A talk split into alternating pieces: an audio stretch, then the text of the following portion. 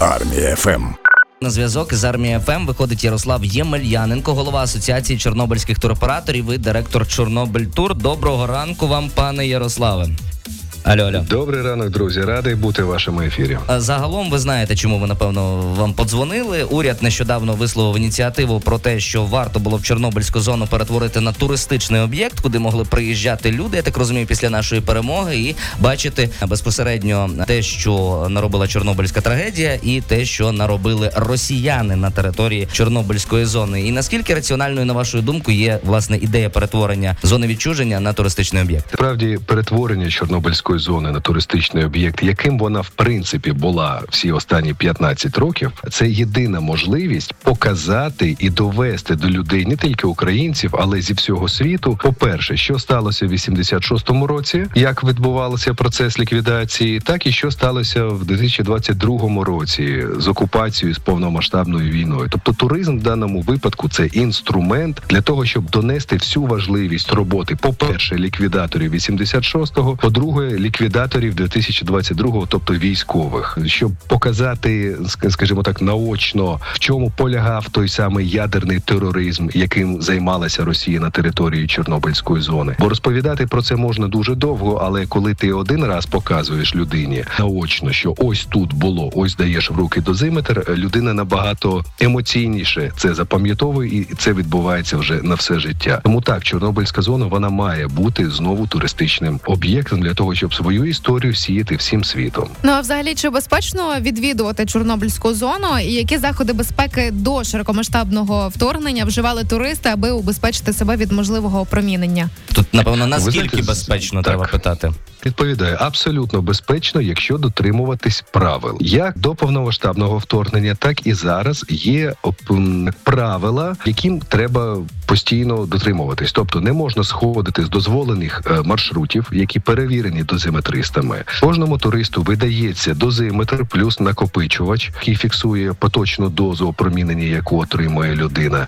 І якщо він там не чіпає, не п'є з калюж, не чіпає якісь гриби, ягоди все інше, то він за один повний день в Чорнобильській зоні отримує дозу опромінення як за одну, дві, три максимум години в літаку.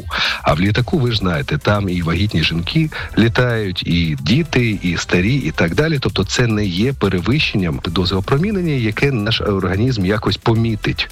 Тому, якщо виконувати всі ці правила, це абсолютно безпечно. Зараз, звісно, додається ще там військова небезпека, але справа в тому, що всі маршрути, за якими раніше туристи туристи їздили в Чорнобильську зону, вони зараз використовуються як робочі, тобто там працюють підприємства кожного дня.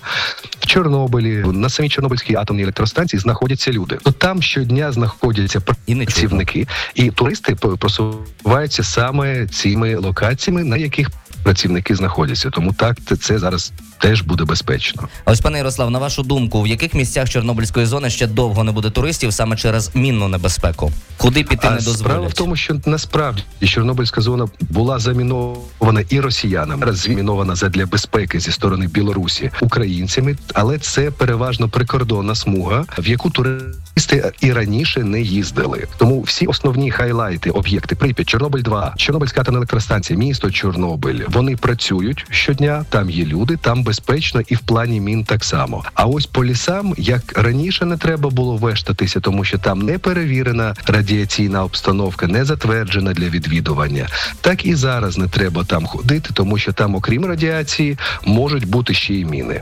Так, а от раніше Чорнобильську зону відвідували легально туристи і нелегально сталкери. Чи є зараз навіжені сталкери, які на свій страх і ризик проникають в Чорнобильську зону? Зараз проникнути на своїх двох Чорнобильську зону це абсолютно нереально, тому що ну знов таки згадуємо мінну небезпеку. По-друге, будь-яка людина, яка не авторизована для цього відвідування, вона може вважатися ДРГ чи розвідником. Тобто, окрім звичайної відповідальності, тут може ще прилетіти від військових. Тому ні, зараз сталкери в Чорнобильську зону, так як до війни, до повномасштабної війни, вони не ходять, але вони періодично домовляються чи з працівниками Чорнобильської зони, чи з Ага. військовими, і проїжджають на улюблені об'єкти, щоб щоб подивитись, як там справи. Але такого сталкерства, як раніше, що вони йдуть пішки через ліси і так далі, зараз такого немає. А яка відповідальність була передбачена за нелегальне перебування у зоні відчуження? Якою вона є зараз? Змінилося щось? Якраз перед повномасштабним вторгненням в першому читанні вже пройшов законопроект щодо криміналізації статті за сталкерство, тому що раніше була,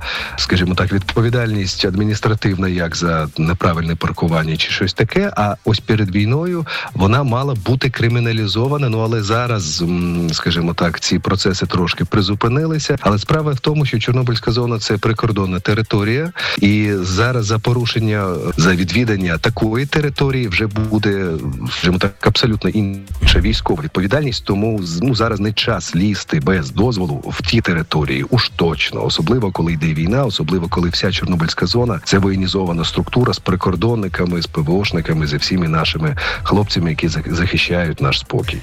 А на вашу думку, які наслідки для здоров'я окупантів матиме їхнє перебування в Чорнобильській зоні? Яких фатальних помилок вони пропустилися? Ну коли там копа окопи копали і так далі.